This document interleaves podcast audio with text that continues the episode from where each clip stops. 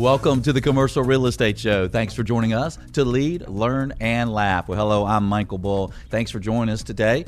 And uh, today our topic is the restaurant industry. We'll look at how restaurants are faring in this economy, and we'll look at how Obamacare is affecting restaurant operations. We'll also share some best practices for securing the right location and some mistakes restaurant tenants and landlords should avoid.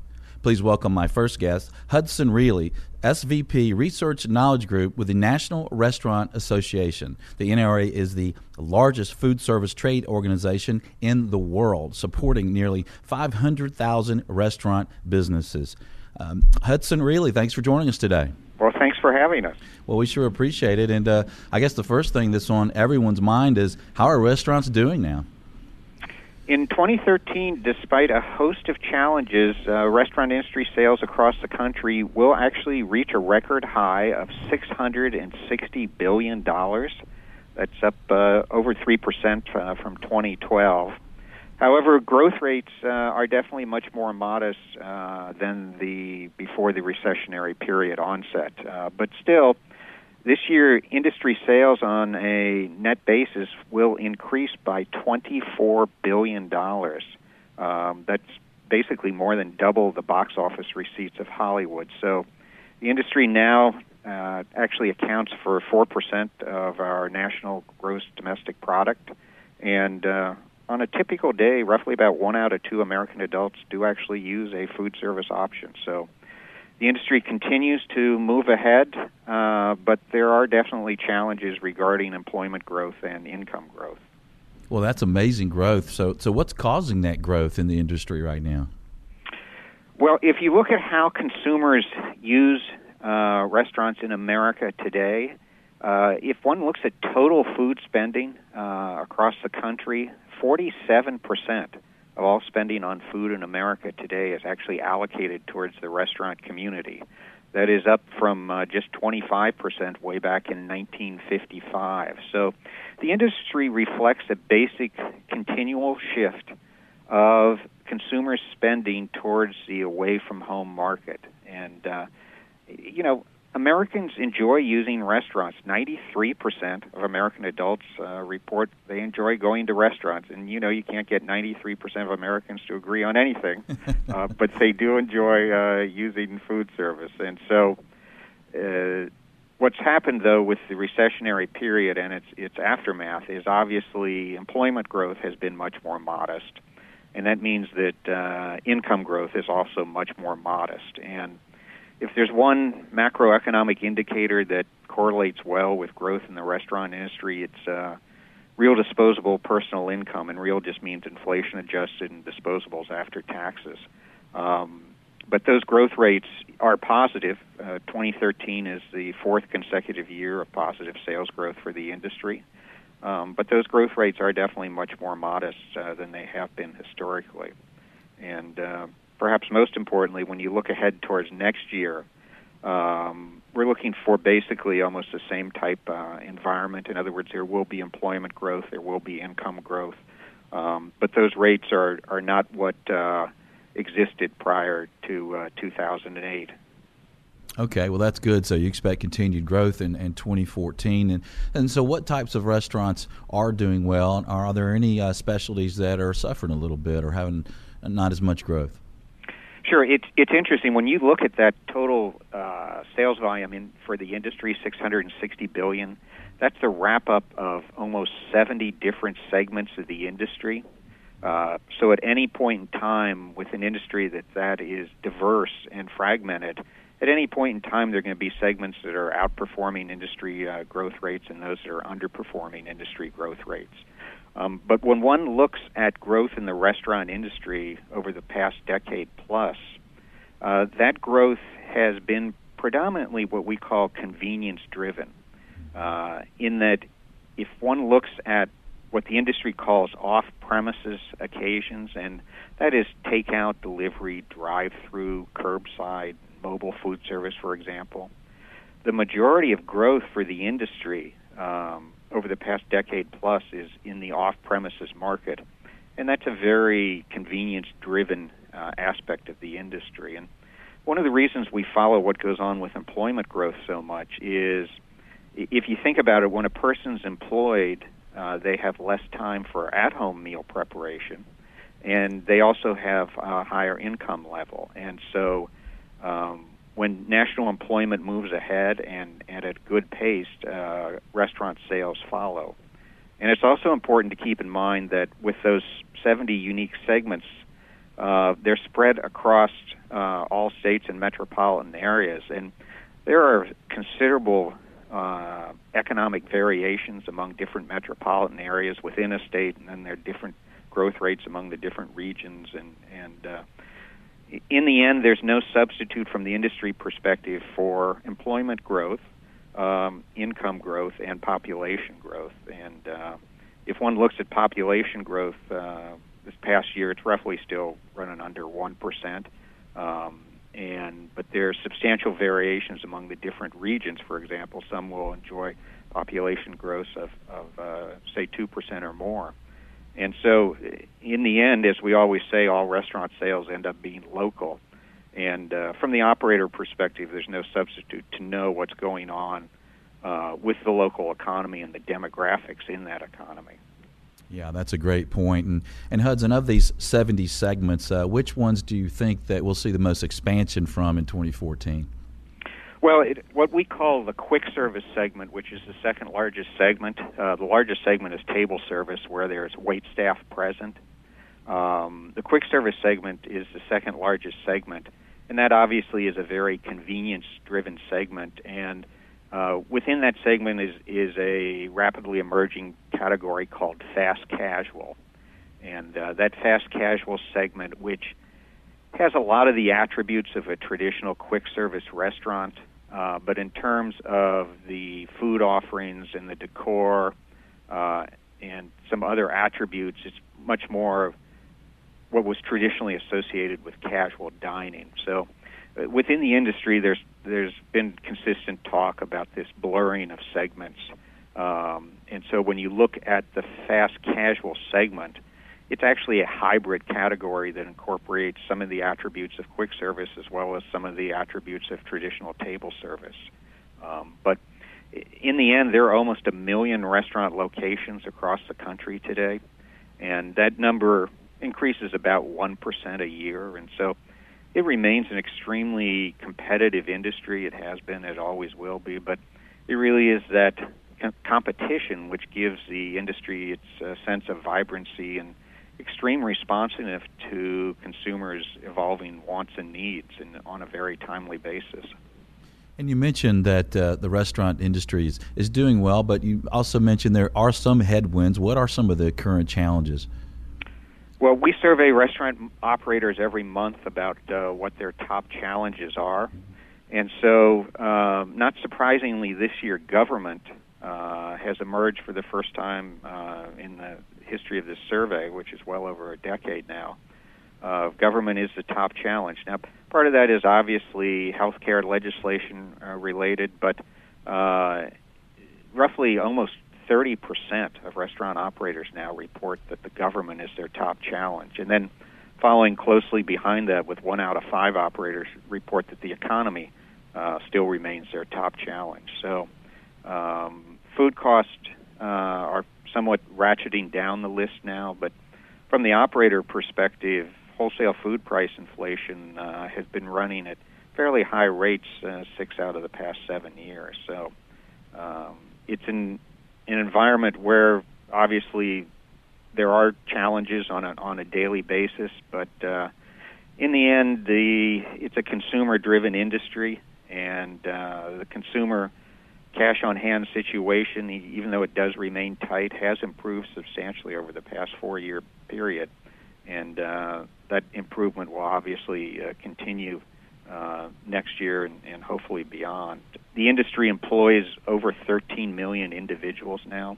One out of every 10 people working in America actually works in the restaurant industry now. Wow. So, in terms of economic development and the ability for an area to offer a, a vibrant dining community, you really do see now the realization that uh, restaurants, in terms of whether it's it's it's a mall or a certain uh, area of the city, are important in revitalizing uh, certain areas. Well, Hudson, thanks for joining us today. We appreciate you being with us.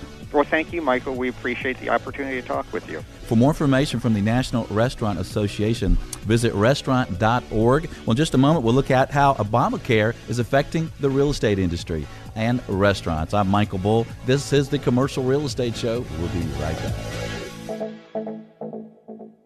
The Commercial Real Estate Show is brought to you in part by your friends at Bull Realty. When your business requires proven performance, visit bullrealty.com or call 800 408 Bull.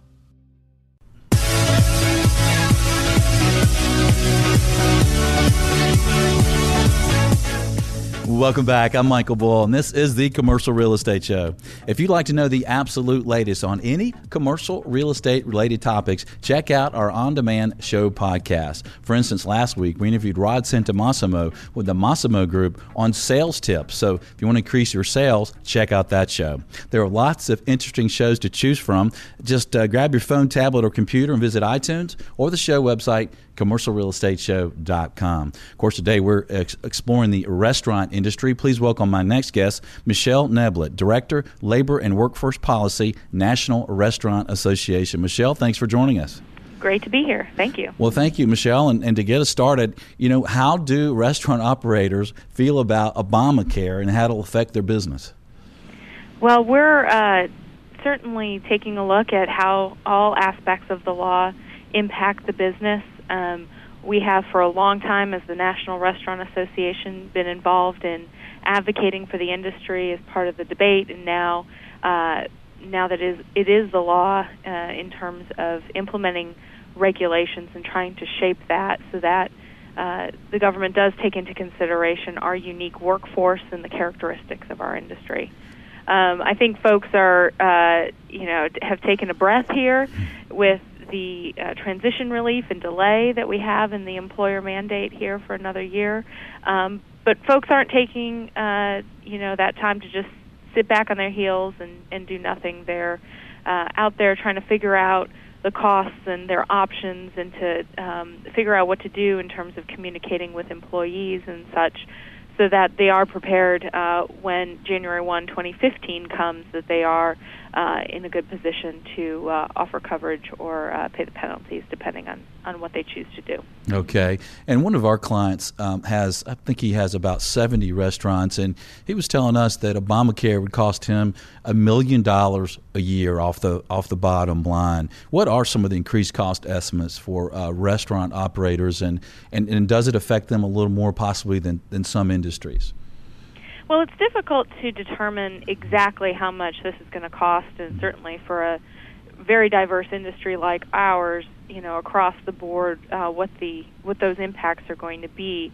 It's certainly very easy to figure out how much your your potential penalty might be, um, and a lot of the early estimates were around those. But we are just uh, now here in September, a month two months ago, uh, we got the proposed rules on the reporting requirements for large employers, and there ha- we have extensive uh, compliance costs potentially in, in the reporting and the tracking that large employers must do. And so, truly understanding what all the compliance costs are, the everything that we must do to comply with the law is going to take some time. Um, we we need to see the rules, and and those are still slowly uh, coming out of the Treasury Department and others. Well, that's amazing that uh, you know they pass a law like this, and we still don't really know the the absolute uh, burden uh, cost wise to to operators. But uh, how are some of your members uh, adjusting to deal with the burden? Well, I think folks are, are trying to understand obviously this very complex law, and we're trying to help them do that. We have tools uh, on our website and as a member benefits uh, to help them do that. We are constantly doing educational sessions and webinars, and we have a, a toolkit uh, folks can download to, to get all the nitty gritty details um, of this complex law. But I, like I said, I think people are taking the time right now that we have this this extra year to understand uh, the impacts, to understand uh, what these exchanges are going to be like and what it will mean for their employees, um, to figure out how they're going to communicate with their employees and when and about what. Um, and and just trying to figure out all those options before they make um, make their final business decisions about what they're going to do going forward. Um, with so many unknowns, you know, everybody's looking for that that certainty, and and that's that's very hard to find right now. But they're trying their best to figure out, um, you know, what the options are, and, and and be prepared so that they can make the best business decisions. Okay, possible. and I've heard some operators say that they're taking some of their full time staff and, and taking them to part time to to help with the situation. Uh, do you hear any operators doing that? I think there are a lot of different strategies out there that people are considering. Um, you know, certainly uh, that has been uh, in the media and, and, and part of that conversation. And the law gives you options of ways to comply. Um, you know, you as a large employer, you can offer coverage or you can choose to pay the penalty. And if you do offer coverage, there are options of the different kinds of coverage that you can can offer to comply in different ways with the law. So, um, you know, it, it depends on uh, your particular situation as an operator. Um, are you a small business? Are you right on that cusp of 50 full-time equivalent employees, or are you, you know, very large and you you've been offering coverage for a long time and you plan to continue to do so, and uh, you need to add more uh, employees potentially to to that offer of coverage. Um, you know, it, it, it ranges uh, there's a big range there in terms of who uh, and what what we're talking about when it comes to strategy. So um, anything and everything I think is on the table right now for everybody, and um, and and we'll see what the next year year uh, how that plays out. Okay, and we're talking with Michelle Neblett with the National Restaurant Association, and and Michelle, uh, are you guys advocating any adjustments to how this is rolled out as an association? Yeah, as as we've seen the regulatory process play out, and we've been part of those advocacy efforts to shape the regs, we know that there are certain things only Congress can address. Um, that the the law itself only allows the administration to go so far in providing the flexibility that we're asking them for. And three of the things that that we are looking to Congress to address um, are one, the definition of full-time employee uh, in the law, it states specifically that uh, they've redefined full time employment as 30 hours a week. Uh, that doesn't work for our industry and for many other industries, and so we're asking Congress to to change that to 40 hours a week. And there are several bills, both in the House and Senate, bipartisan efforts actually, uh, to get that done. We're also asking Congress to address um, the definition of who a large business is under this law 50 full-time equivalents uh, in a labor-intensive industry turns out to be a pretty small business, um, and so the rules around how you calculate that are very complicated. Um, at the very least, they need to be simplified, and, and we think the definition needs to be changed. And finally, for the very large uh, employers, those with 200 or more full-time employees, they're subject to what's called an auto enrollment requirement, and so on the 91st day of employment, they need to automatically enroll their full time employees into coverage if the employee doesn't opt out. We think that's onerous, we think that's duplicative, and it also could be a financial burden on the employee that uh, just needs to be eliminated. Okay, well, we're close to the end of the segment here, Michelle, but where can listeners and viewers get more information on this? Our website at restaurant.org forward slash healthcare is our uh, healthcare headquarters. It has links to our healthcare knowledge center, our other tools and solutions that we have for uh, restaurant operators out there to, to be able to use to to uh, to meet the requirements of the law. Okay, that's great. And do they have to be a member to get to the information? Not all of the information is uh, is member only. Uh, some of our benefits are, but uh, there are uh, there's plenty of information there free for for All everybody. right, Michelle, thanks for joining us today. Thank you so much. Well, stay tuned. Next, we'll talk to a California broker about site selections and mistake restaurant tenants and landlords should avoid. I'm Michael Bull. This is the Commercial Real Estate Show. We'll be right back. The Commercial Real Estate Show is brought to you in part by France Media. France Media provides exposure to the world of commercial real estate. Visit francemediainc.com or call 404 832 8262.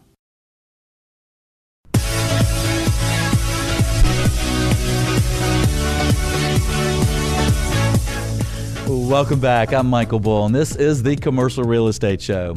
Well, today we're discussing the restaurant industry. Let's talk about some site location tips for restaurants and mistakes that uh, restaurant operators should avoid. Please welcome my next guest, Stephen Zimmerman, CEO with Restaurant Realty Company, the largest California restaurant brokerage specializing in sales, acquisition, and leasing of restaurants, bars, and nightclubs. Stephen, thanks for joining us today. Thank you for having me.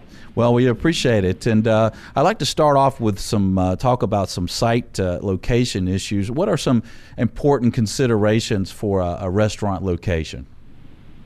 Um, I think that uh, there there are basically four major factors. Number one, rent affordability. Uh, in other words, the the rent should not exceed a certain percent of the of the gross sales. Uh, in, and what percentage? And what is a typical range there? Uh, it should be no more than six to ten percent, ten percent fully loaded. In other words, it's a triple net lease. They have to pay real estate taxes, insurance, building insurance, and CAM costs. It shouldn't be more than ten percent of sales. Okay. Uh, max. Uh, number two, the demographics need to match the concept requirement.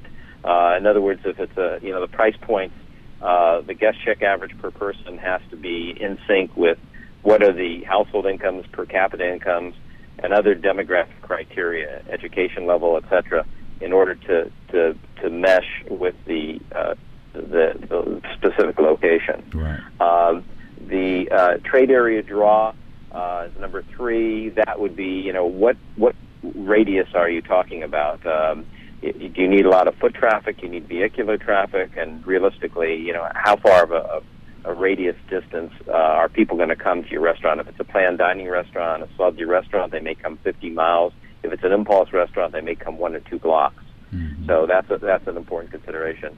And then also major market generators in a particular location, such as uh, shopping centers, theaters, hospitals, schools, churches, office buildings. Uh, you know, are you in a tourist area? So it's nice to have these these market generators going. Uh, in addition to your base uh, customer, your target base customer, uh, to help complement your your flow of uh, of business. Okay, and those are excellent tips. So, uh, in case you listeners don't know it, uh, Stephen's uh, written a book on uh, restaurants and operations, and he also has owned many restaurants. So he's not just a, a, broker selling, leasing locations and selling restaurants. He has plenty of experience. And in your experience, Stephen, what are some mistakes uh, that a restaurant operator should avoid? Maybe say the top three. Okay, I would say uh, number one, uh, secondary location. Uh, you just cannot compromise on location. Location is paramount. I've seen many operations be very mediocre in terms of the food quality and the service level, et cetera, but they've been able to survive because they have such a strong location. They're in the right spot. Uh, yeah, exactly. So that's number one. Number two, undercapitalization. Unfortunately, when people uh, project out what their cash flow needs are. They don't build in the proper worst case scenario numbers, and consequently, uh, I've seen a lot of successful restaurants have to close because uh, their initial startup didn't meet their criteria and they ran into negative and they ate up their working capital and they didn't have enough money down the road to have the proper reserves to keep the restaurant running at the proper level. So undercapitalization, number two. Number three, again, going back to my first, is rent affordability. Seen a lot of restaurants do great volumes, but they don't make any money because they're paying too much rent. So those are the three biggest mistakes that I see. All right. Well, those are uh, great points. I remember when I was a kid and started out in commercial real estate, when I had somebody want to open a restaurant, I'd say, "Well, show me that you have at least a million dollars, and I'll go show you some restaurant space." Right. Uh, otherwise, I, am kind of busy right now. But uh, well, let's talk about uh, landlord considerations, uh, if we can. Um, what are some tips for uh, landlords related to choosing and working with restaurant uh, operators? Yeah, well, I'm extremely sensitive to this, having done you know about a thousand transactions. But in addition to being uh, a landlord tenant, a landlord, excuse me, a landlord, a restaurant landlord myself. Uh, n- number one, and paramount, the landlord wants to make sure that the prospective tenant is financially and operationally qualified. They have minimum of probably three to five years ownership or management experience. They have enough cash flow to to to buy the business and have plenty of working capital in reserves um, and they have a strong you know balance sheet because in those cases they want a personal guarantee on smaller deals. Uh, so they looking they're looking for tangible assets, you know, such as real estate, uh, where worst case scenario they, they have they have to take legal action to get the tenant out. they can get a judgment and be made whole on on, on a tenant that does not succeed. Mm-hmm. So strength of the guarantor is important. They obviously want market rent, um, and if you can't afford the market rent as a tenant, then you shouldn't move forward. But most most landlords are looking to, to maximize the value of the building. They want market rent. The, number number three, they're very concerned about keeping the rent up with inflation. So they want yearly increases, usually tied into consumer price index increases or some fixed amount, which will cover, you know, inflation. Okay. Um, All right. Well, Stephen, those are great tips. Thanks for joining us today, sir. Thank you. For more information from Stephen, visit restaurantrealty.com. And uh, in just a moment, we'll speak to John Neville about some legal issues related to restaurant leases for landlords and tenants. I'm Michael Bull. This is the Commercial Real Estate Show. We'll be right back. Does your company provide professional services to the commercial real estate industry? The Commercial Real Estate Show is an excellent way to reach your target audience. For advertising options, visit commercialrealestateshow.com or call 888 612 SHOW.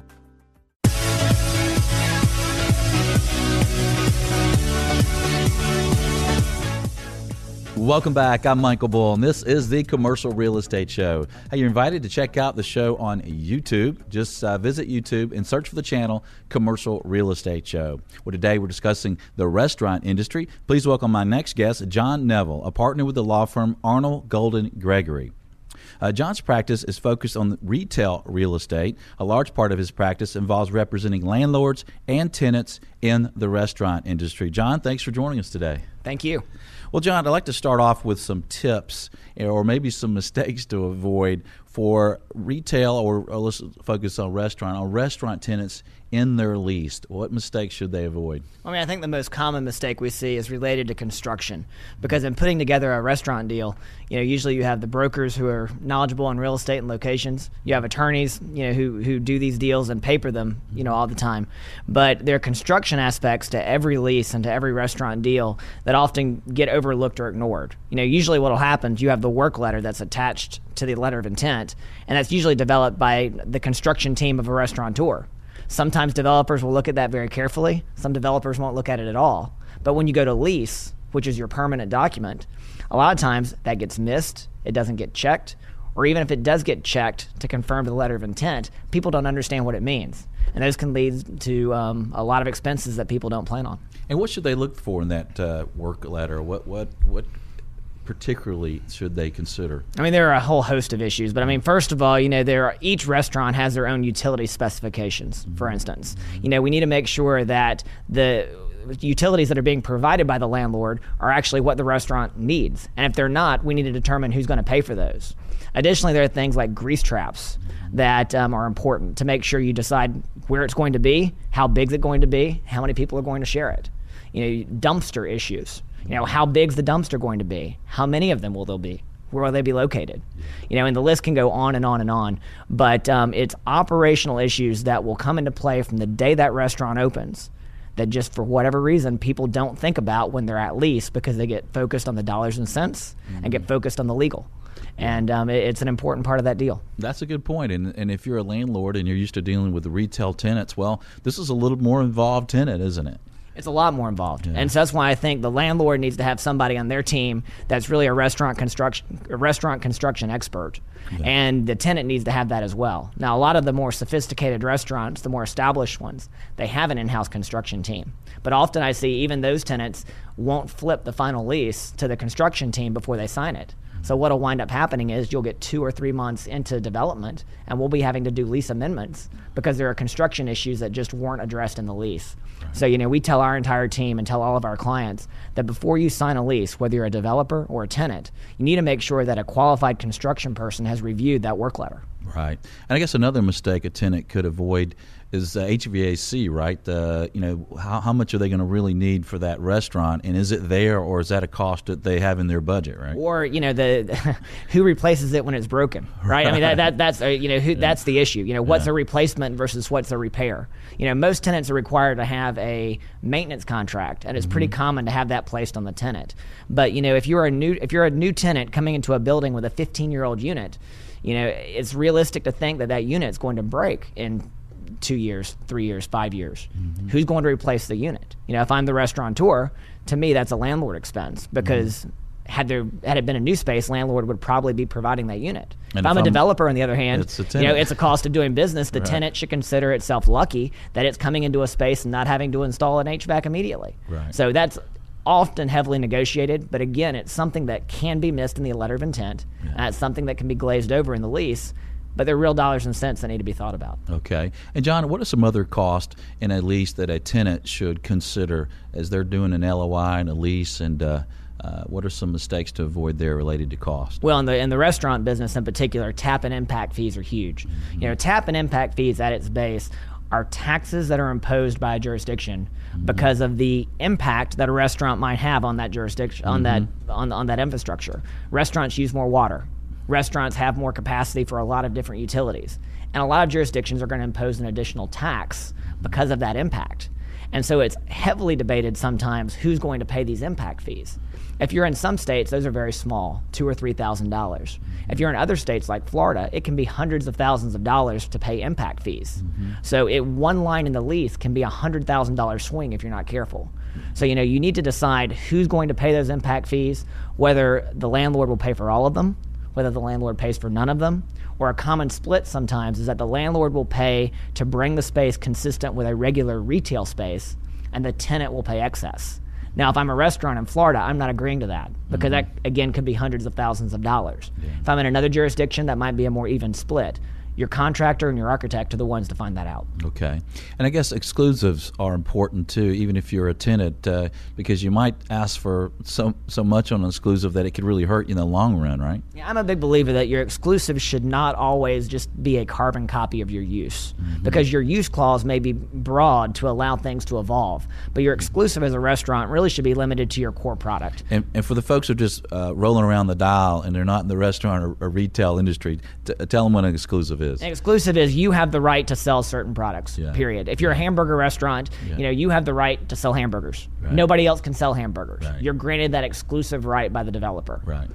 And then sometimes other restaurants in the center, if you will, can can help be a draw, right? So if those exclusives are too broad, it could actually hurt the tenant as well. Correct. You want to have other restaurants around you in a big enough shopping center because ultimately you want that center to be a destination for people to come and eat. And if they choose you once a week or twice a week and choose somebody else once a week or twice a week, that's okay. Right. But if you go for too broad of an exclusive and block everybody out, you're limiting your chances of quality restaurants coming in next door to you, which limits your foot traffic to eat at your restaurant as well. Right. Okay. Well, good point. All right. Well, we're going to look at uh, some other aspects of leases and, and some tips for landlords related to uh, real estate leases and restaurant leases. I'm Michael Bull. This is the Commercial Real Estate Show. We'll be right back. The Commercial Real Estate Show is brought to you in part by your friends at Bull Realty. When your business requires proven performance, visit bullrealty.com or call 800 408 Bull.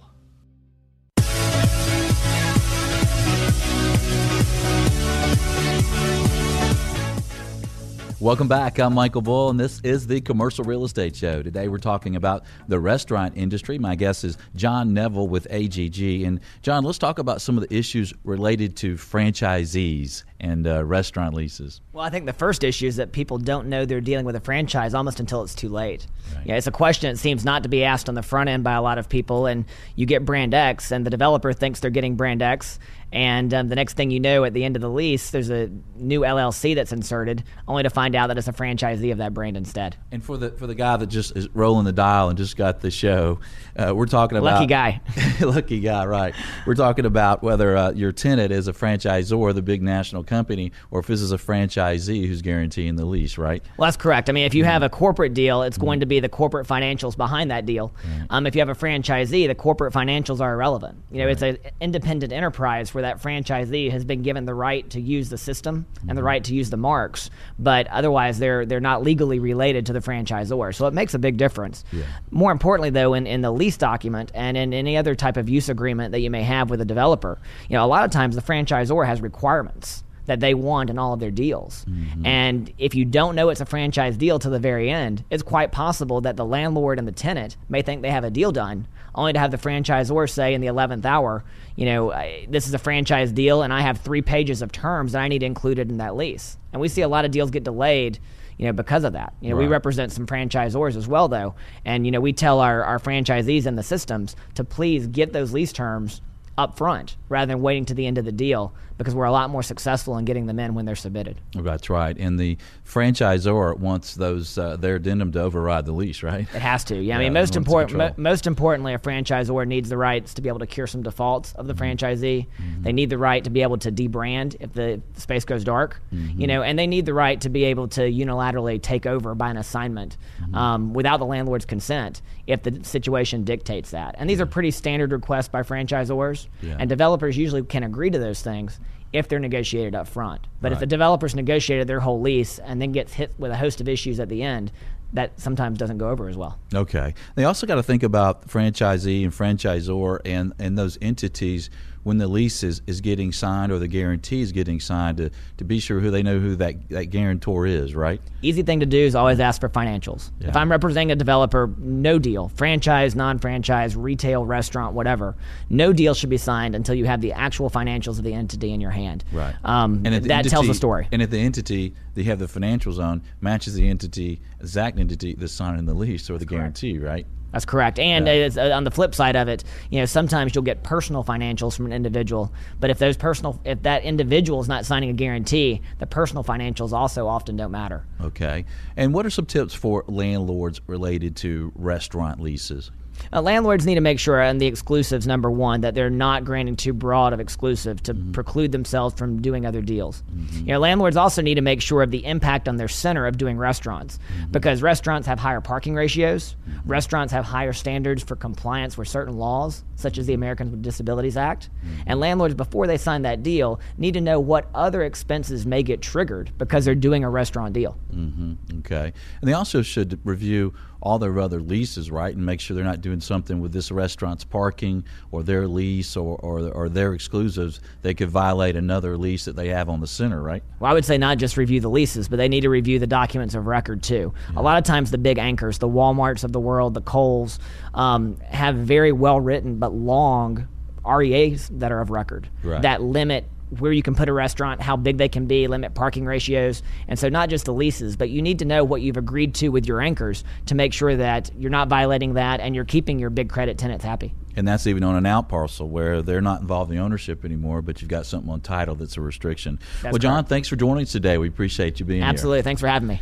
All right. Well, next week we're going to have a, a, great show on real estate development and construction, and we'll look at uh, real estate development's effect on GDP, jobs, and the economy in the U.S. We'll also talk to some leading developers on their view of construction, zoning, and securing tenants in the new economy. Well, thanks for joining us today. I'm Michael Bull. Until next week, be sure that you always lead, learn, and laugh, and join us for the Commercial Real Estate Show. The Commercial Real Estate Show is brought to you by your friends at Bull Realty, France Media, Atlanta Office Liquidators, and Weissman, Nowack, Curry, and Wilco. For more information about these companies or to access additional show podcasts, videos, or blogs, visit commercialrealestateshow.com.